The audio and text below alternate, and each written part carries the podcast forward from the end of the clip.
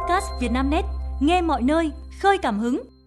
Mời quý độc giả theo dõi bản tin chiều ngày 24 tháng 2 của Vietnamnet, gồm những tin chính sau. Chung cư mini Hà Nội nứt cột bê tông, gần 60 hộ phải di rời. Ông Trần Quý Thanh bị cáo buộc chiếm đoạt trên 1.000 tỷ từ hoạt động cho vay. Xe tải lật bên đường, người dân giúp trông cả trăm con heo. Người dân thành phố Hồ Chí Minh tấp nập đi lễ chùa ngày rằm tháng Giêng.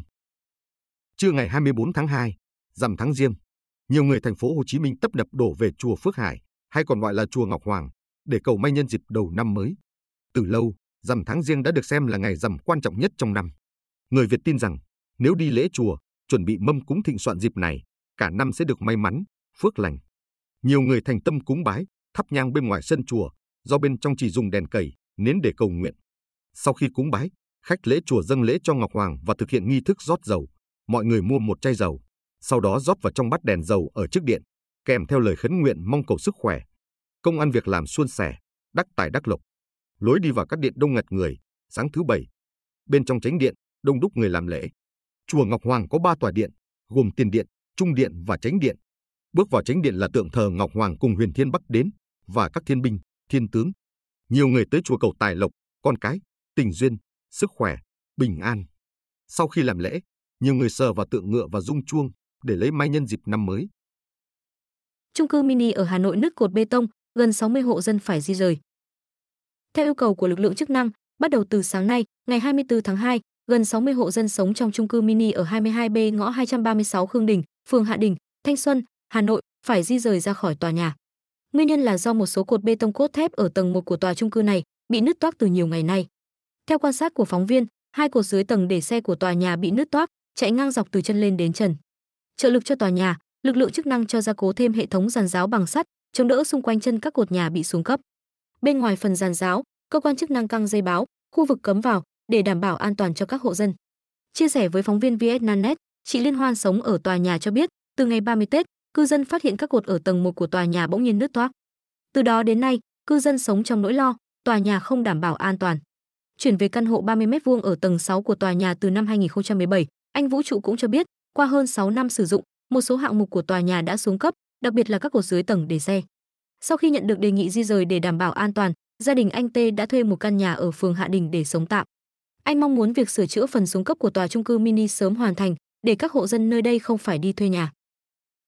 Ông Trần Quý Thanh bị cáo buộc chiếm đoạt trên 1.000 tỷ từ hoạt động cho vay.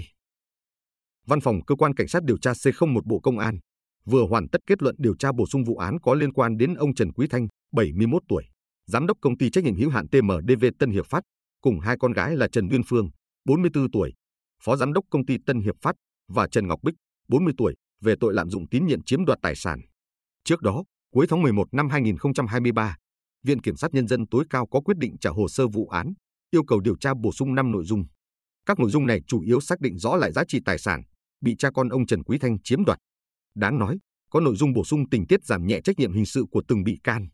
Kết luận điều tra bổ sung xác định, lợi dụng quy định về cho vay, hợp đồng chuyển nhượng trong Bộ luật dân sự, bị can Trần Quý Thanh và hai con gái đã cho vay lấy lãi mức cấu thành tội phạm theo điều 201 của Bộ luật hình sự năm 2015 về tội cho vay nặng lãi trong giao dịch dân sự.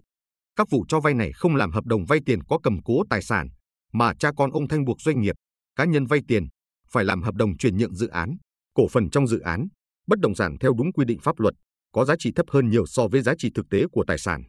Theo cơ quan điều tra, từ tháng 1 năm 2019 đến tháng 11 năm 2020, cha con ông Trần Quý Thanh thực hiện 4 hành vi lạm dụng tín nhiệm chiếm đoạt tài sản của 4 bị hại, gồm 2 dự án Minh Thành, Nhơn Thành của bà Đặng Thị Kim Oanh, 29 thửa đất được tách từ một khu đất của anh Nguyễn Văn Trung, 4 thửa đất của ông Lâm Sơn Hoàng và 2 thửa đất của anh Nguyễn Huy Đông. Tổng giá trị tài sản bị chiếm đoạt là hơn 1.048 tỷ đồng. Riêng ông Trần Quý Thanh bị xác định có vai trò cầm đầu, chủ mưu. Quá trình điều tra, ông Thanh không thừa nhận hành vi mà khẳng định không cho vay, chỉ nhận mua bán tài sản theo quy định pháp luật.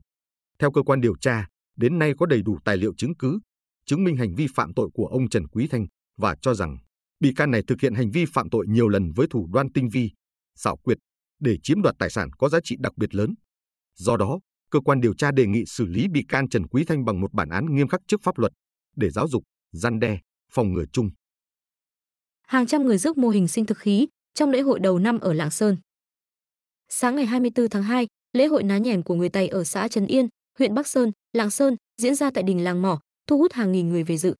Lễ hội là nghi thức, nghi lễ thờ cúng thành hoàng, gắn liền với sự tích đánh giặc giữ làng và các hoạt động văn hóa, trò chơi, trò diễn. Nổi bật ở sự kiện này là một sinh thực khí có kích cỡ rất lớn, được khênh trong nghi lễ rước long ngai. Bài vị của đức vua từ đình làng mỏ ra miếu sa vùn, giống một số lễ hội ở các nước văn minh khác như Nhật Bản, Hàn Quốc.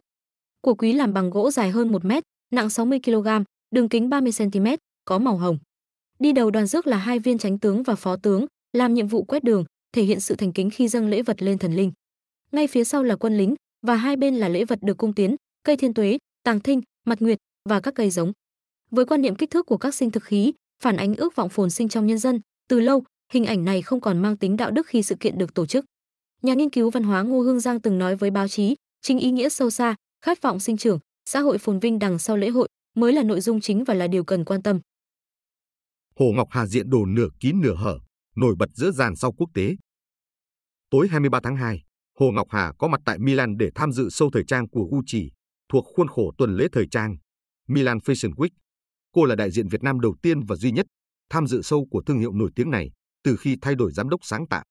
Hồ Ngọc Hà diện trang phục nằm trong bộ sưu tập Pre-Fall Winter 2024, tiền thu đông 2024 và trang sức của Gucci, tôn lên vẻ sang trọng, quyến rũ, dù nửa kín nửa hở. Được đánh giá là mỹ nhân nổi bật hàng đầu Việt Nam, giọng ca sinh năm 1984 khoe thần thái sang chảnh, hút mắt trên thảm đỏ sự kiện. Ca sĩ cũng là đại diện duy nhất tại Việt Nam, là một trong 4 ngôi sao châu Á xuất hiện tại show.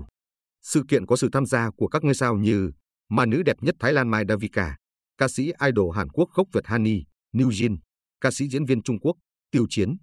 Riêng với Mai Davika, Hồ Ngọc Hà đã nhiều lần gặp tại Thái Lan, Indonesia, Việt Nam, nên cả hai rất thân thiết, thoải mái trò chuyện, tương tác tại sự kiện.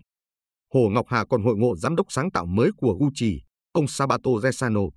Cả hai vui vẻ chụp ảnh cùng nhau.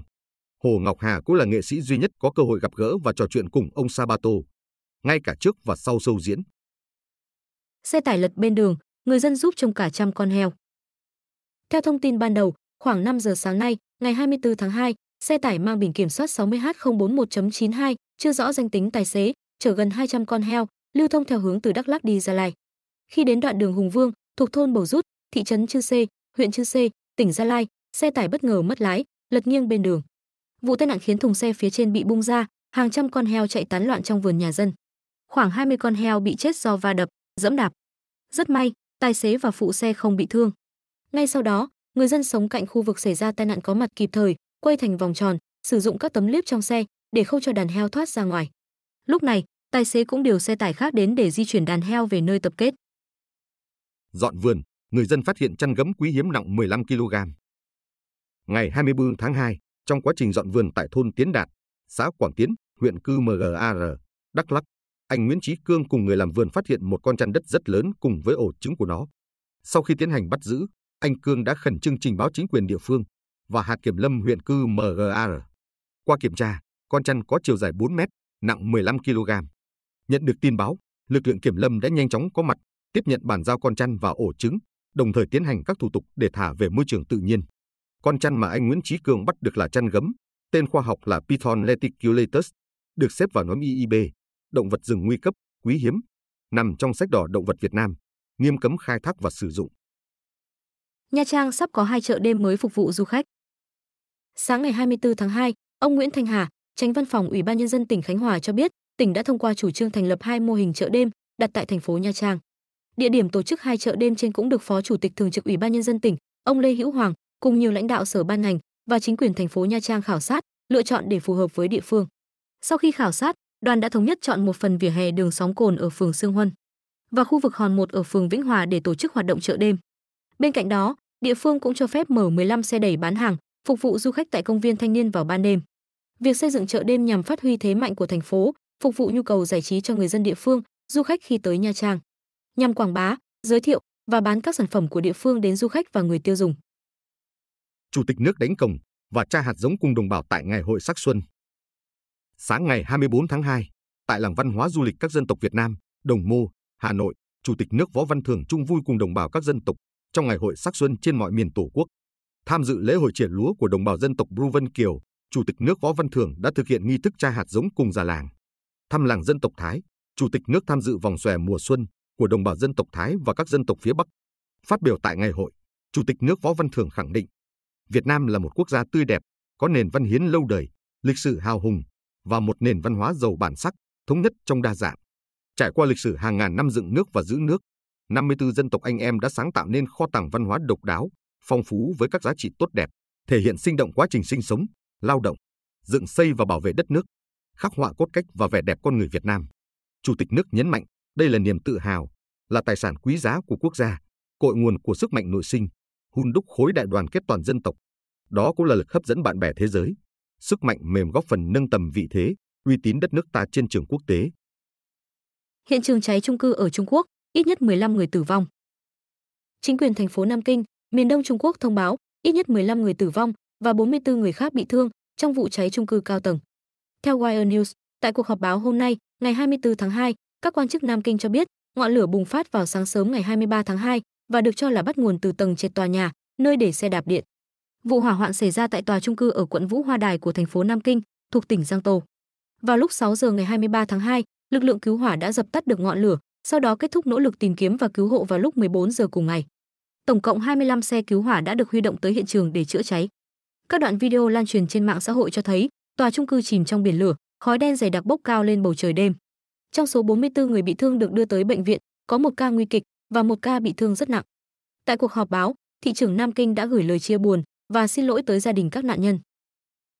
Tổng thống Putin tiết lộ sức mạnh lực lượng hạt nhân Nga. Hiện tại, tỷ lệ vũ khí và thiết bị hiện đại trong các lực lượng hạt nhân chiến lược Nga đã đạt 95% và riêng với nhánh hải quân trong bộ ba hạt nhân, tỷ lệ này gần như là 100%. Chúng tôi đã bắt đầu sản xuất hàng loạt tên lửa siêu vượt âm Zircon mới. Quá trình thử nghiệm các hệ thống tấn công khác cũng gần hoàn thiện. Hãng thông tấn TASS dẫn lời ông Putin nói hôm 23 tháng 2. Theo ông Putin, vào tháng 12 năm 2023, các tàu ngầm chiến lược mới đã được bổ sung vào lực lượng hải quân Nga. Ông cho biết thêm, tại Karan, 4 oanh tạc cơ chiến lược Tu-160M đã được chuyển giao cho các lực lượng vũ trang Nga. Tuyên bố trên được Tổng thống Putin đưa ra một ngày sau khi ông có chuyến thị sát nhà máy hàng không Gobino Karan thuộc vùng Tatarstan. Sau đó, ông cùng phi hành đoàn đã thực hiện chuyến bay kéo dài 30 phút trên chiếc máy bay ném bom Tu-160M được hiện đại hóa. Tu-160M là máy bay ném bom hạng nặng, có khả năng mang theo đầu đạn hạt nhân. Cùng với oanh tạc cơ Tu-95MS, Tu-160M là trụ cột của ngành hàng không quân sự tầm xa của Nga. Tu-160M còn là một phần trong bộ ba răn đe hạt nhân của Moscow. Trong các lực lượng, chúng tôi sẽ cố gắng duy trì tỷ lệ vũ khí và phương tiện hiện đại ở mức cao nhất có thể. Công việc này đang được thực hiện một cách có hệ thống và nhất quán, ông Putin nhấn mạnh. Quý độc giả vừa nghe bản tin podcast thời sự tổng hợp chiều ngày 24 tháng 2 của Vietnamnet, được thể hiện qua giọng đọc AI của VB. Bản tin được phát sóng hàng ngày lúc 18 giờ. Mời quý vị và các bạn chú ý theo dõi.